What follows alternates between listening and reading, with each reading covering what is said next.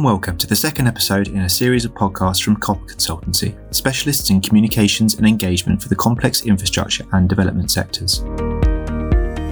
My name is Rory Puxley, account manager here at Copper and host of this special two part episode on the COP26 Climate Change Conference. In the first half of the episode, we will be joined by Sam Cranston, Director of Energy Infrastructure at Copper, who spent a week up at COP in Glasgow, where he spoke on a panel hosted by Solar Energy UK and the Global Solar Council, in addition to helping organise a panel discussion hosted by Copper as part of Renewable UK and Energy UK's Energy Transition Hub. Sam will share his take on the events and conclusions on the conference agreement that went right to the wire at the end of the two weeks in Scotland. In the second half, Copper Managing Director Martin McCrink and Account Manager Zoe McLernon will share their insights as part of a Copper team that produced a recent report on public attitudes to net zero and infrastructure. Martin, Zoe, and I will discuss what COP means for net zero in the UK, the vital question of who pays, and what this means for infrastructure.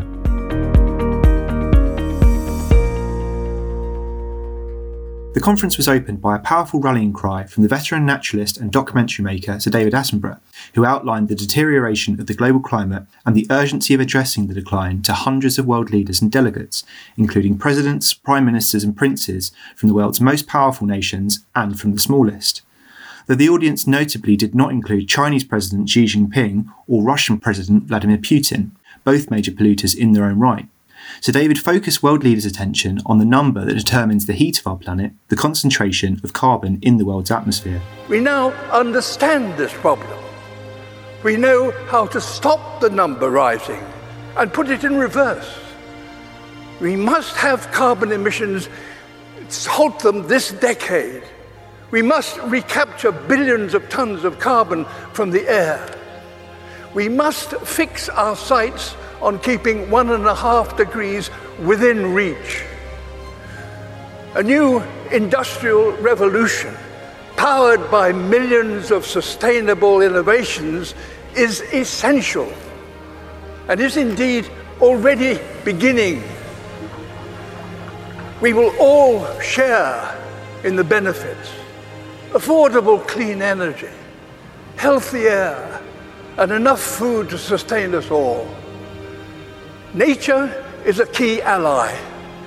Wherever we restore the wild, it will recapture carbon and help us bring back balance to our planet. And as we work to build a better world, we must acknowledge no nation has completed its development because no advanced nation is yet sustainable. All have a journey still to compete, so that all nations have a good standard of living and a modest footprint. We're going to have to learn together how to achieve this, ensuring none are left behind. We must use this opportunity to create a more equal world. And our motivation should not be fear, but hope. Sam, that was an impassioned introduction to COP that could leave no doubt as to the gravity of the issue that climate change presents to humanity.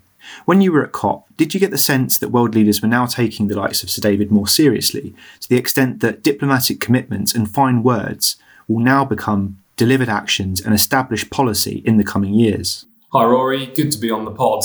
You're absolutely right. It was a very impassioned and stirring start to the conference. I was fortunate enough to be in Glasgow during the first few days when world leaders and dignitaries descended on COP. And you could definitely sense the magnitude of the moment, not just by the substantial police and security presence that was there. On that Monday morning of the first day of COP, every newspaper in Britain and many across the world led with doomsday predictions and rallying cries that now was the time for action. And it certainly felt like this COP was the last chance to turn the tide of the climate crisis. And that, in fact, if change didn't happen now, then we'll soon be at a point of no return. Interestingly, though, the mood quickly seemed to shift in those early days from one of doom and gloom to a much more optimistic outlook, which was swiftly coined Coptimism. We had some big announcements during the time the world leaders were in the blue zone, including pledges to end and reverse deforestation, reduce methane emissions, and financial commitments towards clean energy. But despite these early pledges, what everyone kept coming back to, including Greta's blah blah blah message, was that talking was not going to be enough, and it certainly wasn't going to save the planet. COP26 had to be about action and firm commitments to change. What I found fascinating as the 197 world leaders got their few minutes on the podium, all eyes were on the big carbon emitting nations like India and the United States and what pledges they would announce. But it was actually the world's smallest nations that provided the most poignant and evocative speeches, none more so than Tuvalu's foreign minister, who, if you recall, gave his speech fully suited and standing knee deep in seawater to show how his low lying Pacific island nation is on the front line of the climate crisis. Coming back to your question, Rory, of whether leaders are now taking this more seriously, I think the answer is yes. But clearly, we'll now need to see the words of the COP fortnight put firmly into action over the years and decades to come. So, as you say, Sam, the media was obviously very interested in this for the two weeks of the COP conference in Glasgow. But is there a danger that, as with the political cycle, the media cycle, you know, quickly moves on to different issues of the moment, and these kinds of big commitments, big words, don't tend to get followed up by consistent action? Yeah, I think you're absolutely right, Rory. And as I mentioned before, it was on that first Monday having every newspaper in Britain with a front page on climate change was something probably unheard of before. But the news cycle quickly moves on. So I think there has been a step change in public opinion, and I know you're going to come on to talk about that later in the pod. And it will, I think, the pressure that people and the media continue to put on, whether it's our leaders and global leaders, to make this stuff happen, is going to be vital to its success. And you talk about news cycles, we talk about political cycles. We're in a world now where we're on three, four, five years, sometimes shorter cycles, particularly in the political world.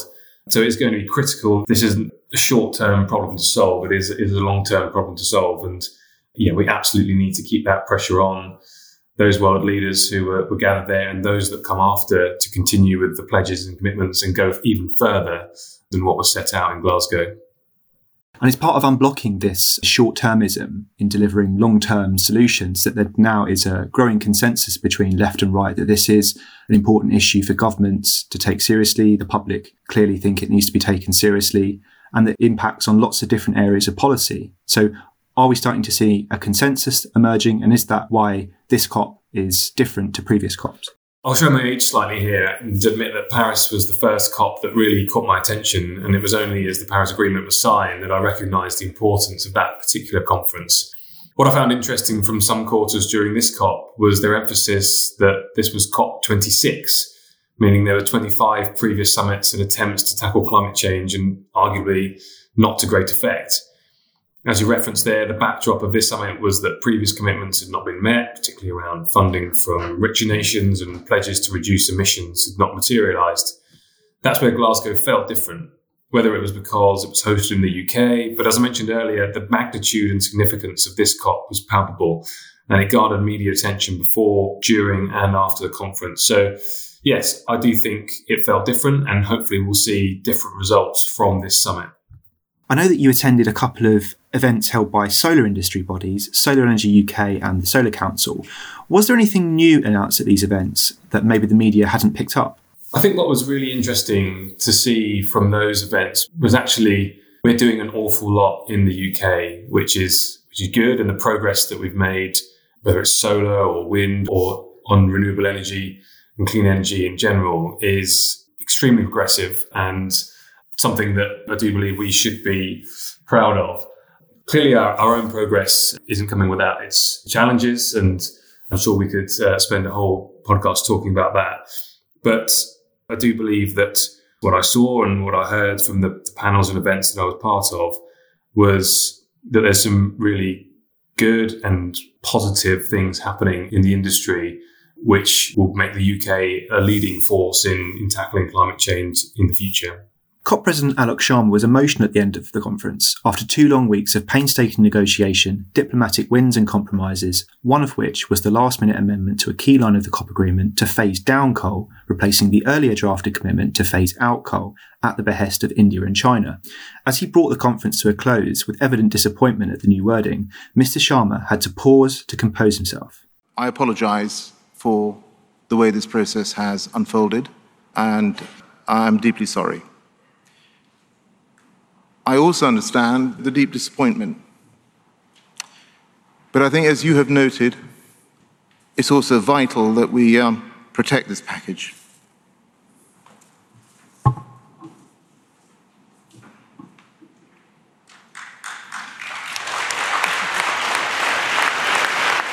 This was all within the context that no previous COP agreement had included a specific commitment on coal, but even so, the last minute softening of language left many, particularly climate vulnerable and island nations, frustrated or furious at this late concession. From your perspective, Sam, was the mood of departing COP delegates one of optimism or disappointment? On the whole, I think it was optimistic. As you covered there, the change in wording was disappointing, but at the same time, to have coal mentioned in any form was a big step forward. And as has been noted elsewhere, we, we know how difficult it is to get four mates in your WhatsApp group to agree where to meet for a drink, let alone getting 197 countries to agree to exact wording in a document of this magnitude. I guess the biggest challenge and concern now is that time is running out for baby steps or slow progress. When the numbers were run on what the pledges from COP would result in, the world is still nowhere near its goals on limiting global temperature rises. So action is needed and needed now. And of course, as you mentioned, the absence of China and Russia remains huge cause for concern.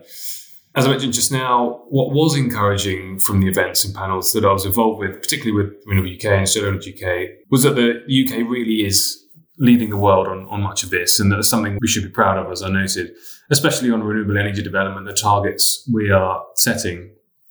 Of course, delivering on those targets isn't going to be easy, but we certainly are moving in the right direction and at a good pace. What was stark, though, was talking to developers and others in the industry who are working across other nations, particularly those heavily reliant on fossil fuels, is just how far they need to shift, both in public attitudes and the delivery of clean energy. But having said all that, I'm personally still optimistic, and I think we have to be.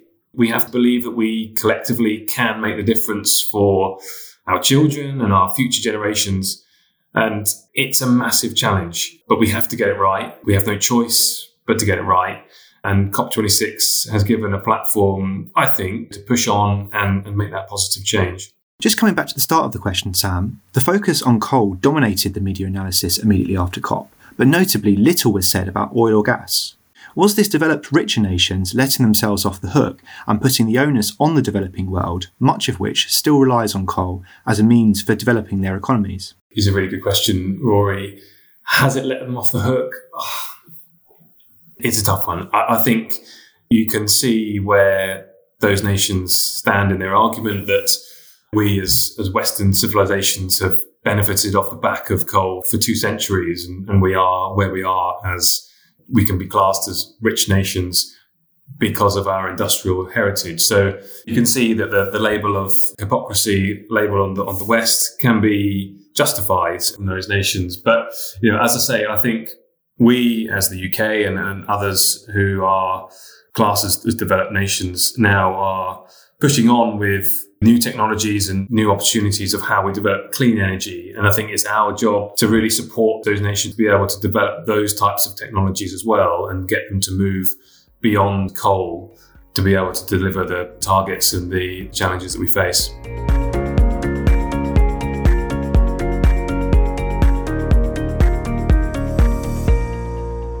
In the second half of this episode, we focus on the concept of net zero within the context of COP26, outlining the public's understanding of the term and what can be done to achieve net zero.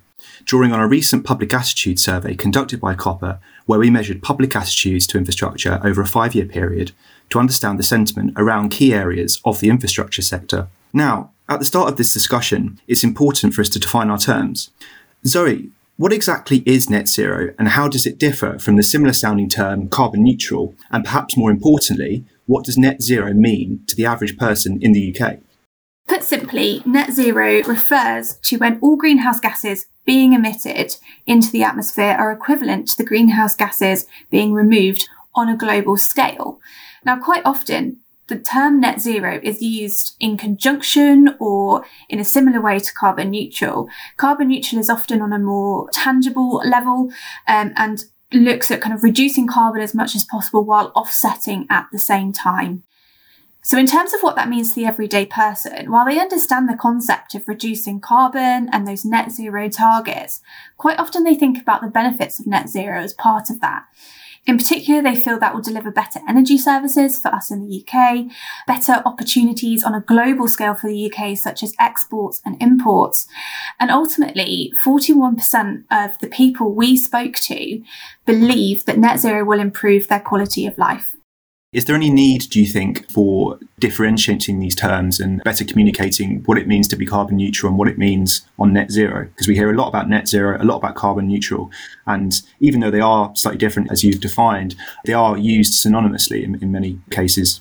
Yeah, there is a lot of crossover between the two. Fundamentally, they are the same thing. You know, we're looking at making sure that we're reducing our output of carbon and greenhouse gases into the atmosphere. It's important that both terms are used because they have different applications for different areas and different issues. So if you think about net zero, that is a target. You know, the UK was the first country to input that net zero target into their policies. And for me personally, feels, you know, much more of a bigger scale issue and topic than say carbon neutral. Martin, one of the early findings of the report was that a majority of the public believe individual actions to address climate change have more impact than government legislation. This is something that was acknowledged in the COP26 agreement, which recognises the role of indigenous peoples, local communities and young people in addressing climate change. But in the knowledge that 20 corporations create a third of all carbon emissions and that the top three national polluters in China, the USA and India produce over half of global carbon emissions despite only representing 40% of the world population, is this belief in the power of the individual in determining global climate misplaced? Thanks, Rory. It's a really complex area about public responsibility. You're right. There's about a 12% lead, if you like, in the polls for people that think that personal responsibility is more important than government legislation. Interesting that there's a gender split around that as well. More men want legislation than women. What we find around this is that the importance of personal behaviour is also split between work and home as well. People take responsibility at home and they recognise it's their job. When they're at work, people tend to believe that it's not their problem, it's an employer's problem to, to look after it. So that causes a tension, if you like. Within responsibility, we looked in more detail about how people feel that they should take responsibility for infrastructure projects. And what I mean by that is their reaction to it. And what we found is that people believe that climate change is, after COVID, is the most important issue that we need to address today. What we find is that people also find localized issues more important to them than climate change. So we examined it in relatively complex manner to draw out the fact that when you ask people what's really important to them, it is the issues that affect them on a day to day and climate change is still kind of seen as one of those quite big amorphous issues that although you want to be responsible for it, you, you don't, and you don't want heavy legislation, there is a limit to what you as an individual can do. The flip side to that is when we look at what people's actions can take, there is nothing more local than climate change, really, in that it's your responsibility, but it's still seen as a global issue. So that there is a disconnect between this global problem and what you can do yourself we find that when we look into where people want to, if you like, prioritize their efforts, it is on their activities and, and what they can be responsible for. The flip side of that as well is that people actually want governments to be more bold than they would be as individuals. They see activity that they need to take control of. And actually, they look at governments and they say, I want you to do more than I personally would take responsibility for. That could be a reaction to COVID and how people have seen government intervention change over the last few years with restrictions, with furlough. They've seen government act, and actually there is a response to that, which is tends to be positive. We can't really tell that for sure from the study we've done, but there's certainly an appetite for leadership in this area. There is a balance to strike between how much government can push this, given we know that people do want personal responsibility versus government legislation. And it's a tightrope. And you see different governments responding in a different way. You see our government is kind of doing a mixture of investing in low carbon technologies to help you live the life you want to live without making too many changes, but at the same time pushing us more to change behaviors. So I think that there is a balance to strike in this, and we will probably end up with a mixture of both. One thing I would say from the research around this is that you can see that government really has understood what the public wants. And it's that kind of middle ground of dealing with both areas is dealing with its core voter base. So, in that sense, Martin, can global problems have local solutions? And can local problems have global solutions? I think from the public's perspective, the two are interlinked. as I said before, there is nothing more local than climate change because you're responsible for it and it impacts you as well. I think we as an industry have a job to play in this really, where projects come along and they're too often seen as something that's happening to or in a community or in an area. And the climate change story isn't particularly clear. Often that is seen as big government coming in, doing something, upsetting people, or it's seen as company coming along and wanting to do something. I think if you flip that round and we realize the contribution that these projects make to achieving a net zero target, even if those projects themselves don't tell a net zero story, it's still driving us towards an end goal. And the public actually is really accepting of that as well. They don't expect every single project to be net zero. They're expecting that story to be told. Also, the days are numbered for projects not to be able to explain their story around net zero, saying we're not sure it might have this impact. No, no, that's over. The public is going to call us out more for that. And they're not wrong either, because there is potential for a bit of hypocrisy going on in the public's mind about how this works if we don't explain ourselves properly. So to answer your question about local versus global, I think there is an example to set because we can't ask the public to do one thing and then the perception is that everyone else does something else, even if that's not the truth, that we haven't bothered to explain it properly or we haven't got round to it or it's not required in process, that's going to cause a problem. And in our sector, there's not many levers government can pull to really get us to net zero other than asking us to emit less legislating for, for, companies or encouraging companies to do less, incentivize them or build a low carbon economy. So that lever needs to be protected. We've got to make sure that in our industry, we help our clients and our industry protect it. A really important question when it comes to this topic is who pays for net zero? There was real anger at COP from delegates of climate vulnerable nations at the failure of richer countries to follow through on financing commitments on tackling climate change made at previous COPs. At the beginning of the conference, the Prime Minister of Barbados, Mia Mottley, had the following stinging summation of these failures in her speech to an audience of world leaders, including Joe Biden, Boris Johnson, and Emmanuel Macron. You can really hear the anger in her voice. Climate finance to frontline small island developing states declined by 25% in 2019. Failure to provide the critical finance and that of loss and damage is measured, my friends, in lives and livelihoods in our communities. This is immoral and it is unjust. Copper's report into net zero found no consensus when it comes to paying for the policy on an individual level, with 29% of respondents to our survey believing that there is no fair way to cover the costs of addressing climate change. This finding was perhaps consistent with the larger problem of green financing, which was a major point of discussion at COP26 in the context of the broken 2009 commitment alluded to by Prime Minister Mottley, whereby richer nations had agreed to be providing $100 billion of climate financing to smaller and developing nations by 2020, a deadline which has now been pushed back to 2023. Zoe, if I could come to you first on the question of who pays on an individual level, despite being a popular policy, taxation isn't a popular source of funding. So are people hoping that when it comes to the bill for net zero, someone else, possibly younger generations, will be picking up the tab? There seems to be a lot of uncertainty among the general population as to how we can pay for net zero. As you say, taxation is the least popular option. And partly I think that is because people like to know where the money's going. You know, for taxation for a lot of people is a pot of money that just disappears into government departments. So there is a willingness from individuals to pay more towards net zero and towards green infrastructure. But that's on the basis that they can continue with the same behaviours that they are operating under today. Only 36% of the people we spoke to were willing to pay more tax, with 46% opposed. So really there is no consensus, but I think there is an understanding that without picking up the tab now, it will end up falling to younger generations. So some nuanced thinking is really needed when it comes to how we're going to pay for net zero. With taxation kind of out the question for many people, it becomes quite a difficult conversation. So we have found that as age increases, the acceptance to pay um, for net zero reduces. So 60% of 16 to 24 year olds and 56% of 24 to 44 year olds are willing to pay more, which is compared to around 44% of those aged 45 and above. So there is, you know, a willingness across the age groups, but you can see that divide as the demographic changes. So there is some work to do in this area.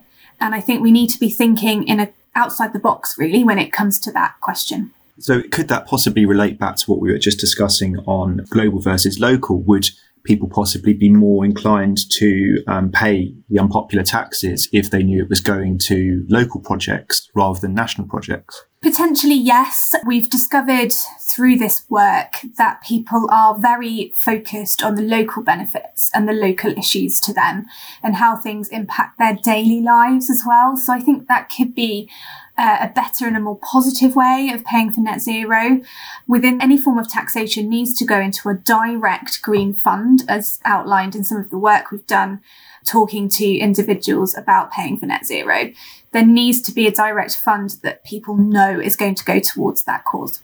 If I can now come to you, Martin, on this question from a macro perspective, despite the failure of rich nations to reach the 2020 commitment on green financing, a new and more ambitious commitment is due to be set for 2025.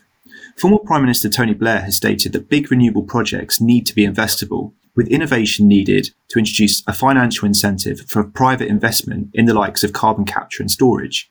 How can governments unblock this seemingly insoluble problem of investment failing to match up with stated ambition? Is a profit incentive the answer when it comes to net zero, or is the pursuit of profit part of the problem? It's a really interesting question, Rory, and I think it's an area where governments and society is, is struggling because we live in a world that is needing to operate to achieve net zero, and we're structured in a way as, as it's been for generations and hundreds of years I think there's two areas where government can help and where society can help. One is around the models we create. The other is around incentives.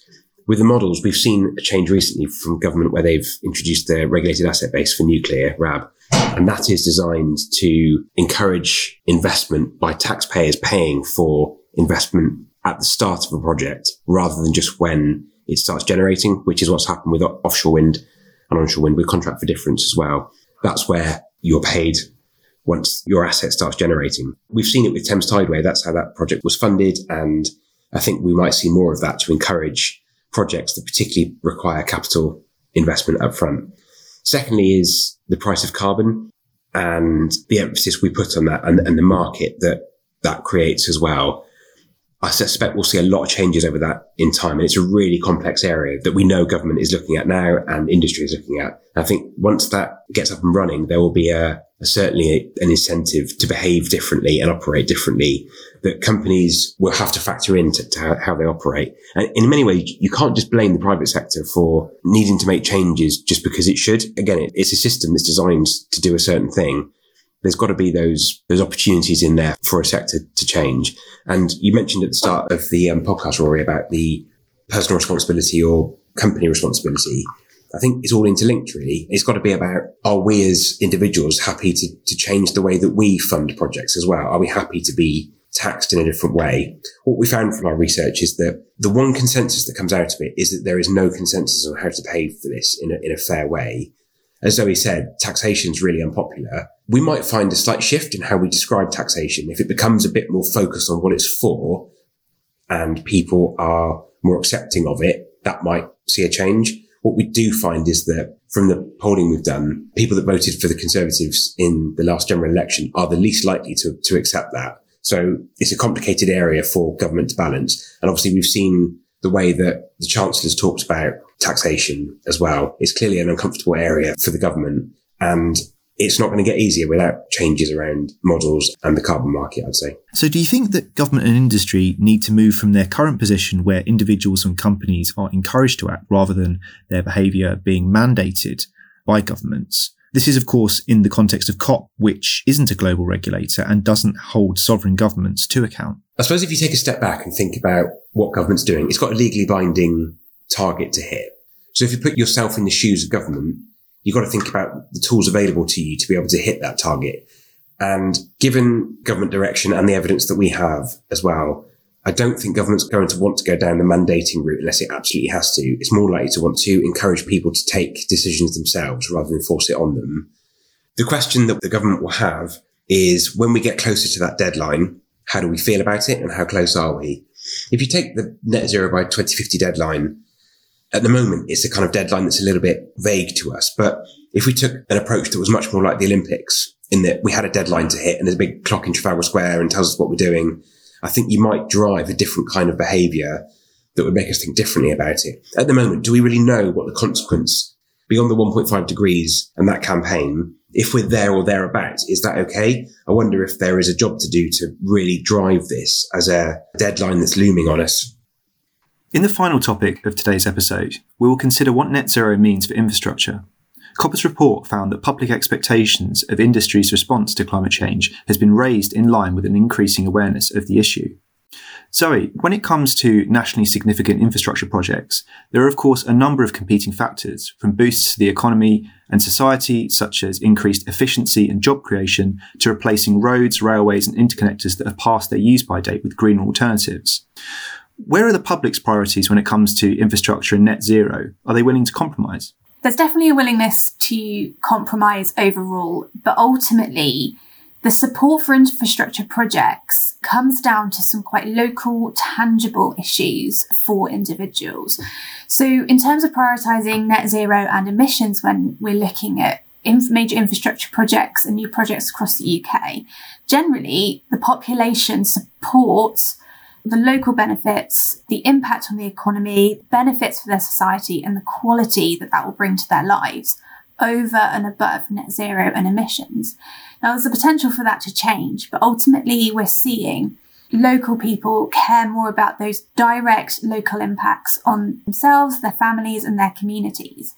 Perhaps that's because net zero and emissions isn't felt in the same way as for example, a better road connection, which is going to stop them getting stuck on the road on the school run or on the way to work um, and reduce congestion as a result that's a much more tangible reason to be supporting an infrastructure project for your everyday person. And ultimately, we as individuals need to be able to feel that tangible effect, I think. And so I think that's where those priorities lie at the moment. So the support for infrastructure projects does vary across projects, understandably. Only 6% of people we spoke to said they would oppose any new infrastructure project. But in terms of those individual reasons for opposing a project, noise, the visual impact, construction disruption all sit above net zero in terms of opposition to any kind of development or construction activity. So while net zero is a factor and does come into people's thinking, it still remains the fact that those tangible issues again, as I, as I spoke about just now, such as noise and the visual impact of a project are going to sit above net zero and climate change as a reason for objecting to major infrastructure projects across the UK. And Martin, while the public are becoming increasingly aware of the impacts of climate change, this represents a challenge to new infrastructure projects with net zero as a potential reason for opposition. What challenges do you see ahead on the so called road to net zero, with the significant amount of construction of new infrastructure that will be needed to reach its destination by 2050? There are not many sectors where this becomes really tricky. So we looked into this a fair amount. And what we find is that when you ask people about reasons they would be opposed to something, as we said earlier on, climate change and net zero is on the list, but it's not actually highest. Understandably, people's approach is much more about what about me and what about my life and what about what I do today and tomorrow, less about global issues. How people communicate is different. So what I mean by that is that what we found is that what people will say is a reason they object would be climate change. What they think is different. But that doesn't stop the fact that climate change is going to be a really, frankly, easy tool to have a go at pretty much any project that involves building something, pouring any concrete, producing any steel, making any changes. It's a good argument to say why you shouldn't do something, but it doesn't get us anywhere. It doesn't actually solve the problem we have. So what do we do about it? I think our solution is going to have to be that we start to get much more on the front foot about how projects relate to each other, how our clients relate to each other, how industry is reaching a common goal. I think one of the gaps is a common narrative. At the moment, each project is telling its own story. When we ask the public to join our story, we're already at about chapter four or five. They are catching up on the narrative we're already on. The consequence of that is that each project each client is retelling the story from scratch and having to explain how this individual project is trying to build in location X relates to this global challenge. And here's why it's not exactly net zero, but it's, but it's pushing us in the right direction. And it becomes very complicated. It's a very difficult argument to win, frankly, especially when you're talking to people that haven't got the time to listen to you explain complexity to them. They, they, they really don't. So I think we've got a job to do to, to, to tie that together to give our sector the chance to actually explain itself in a much more compelling way. The flip side is that where people do understand what's going on, there is an assumption that people just will just react in an illogical way, but that's not really true. You do actually get understanding from people at large about what's going on. The mistake that we could make is only have a conversation with people that don't like what each project is trying to do and assume that that is the story whilst ignoring everybody else. So everybody else becomes the audience. They're not actually involved in the conversation. And we've got a job to do to make sure that we're not just having this project by project conversation over and over again that's just going to compound this problem. As we get closer to the net zero target, the questions will become more intense from the public if they don't understand what we're doing. Now, I'm not asking the public to just suddenly just understand what, how this sector works, because I think it's on us to explain ourselves in their language in a way that it means something to them. So it is going to continually be a reason to oppose projects, but it's up to us to deal with that. And we can't blame people for raising that as a concern. My thanks to Sam, Zoe, and Martin for sharing their thoughts on COP26 and net zero. In our next episode, we will explore the political reaction to COP and what the goal of reaching net zero by 2050 could mean for the British political landscape over the coming years. To wrap up this episode, a final word to COP President Alok Sharma. I propose that the revised proposal is adopted as orally amended. A revised version, a written version, will be issued shortly. Hearing no objections, it is so decided.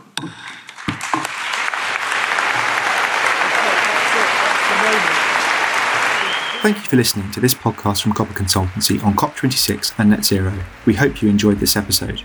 To find out more about what we do here at Copper, please visit our website at copperconsultancy.com, where you can sign up to our newsletter, Copper Wire, or follow us on LinkedIn at Copper Consultancy or on Twitter at Copper Consult.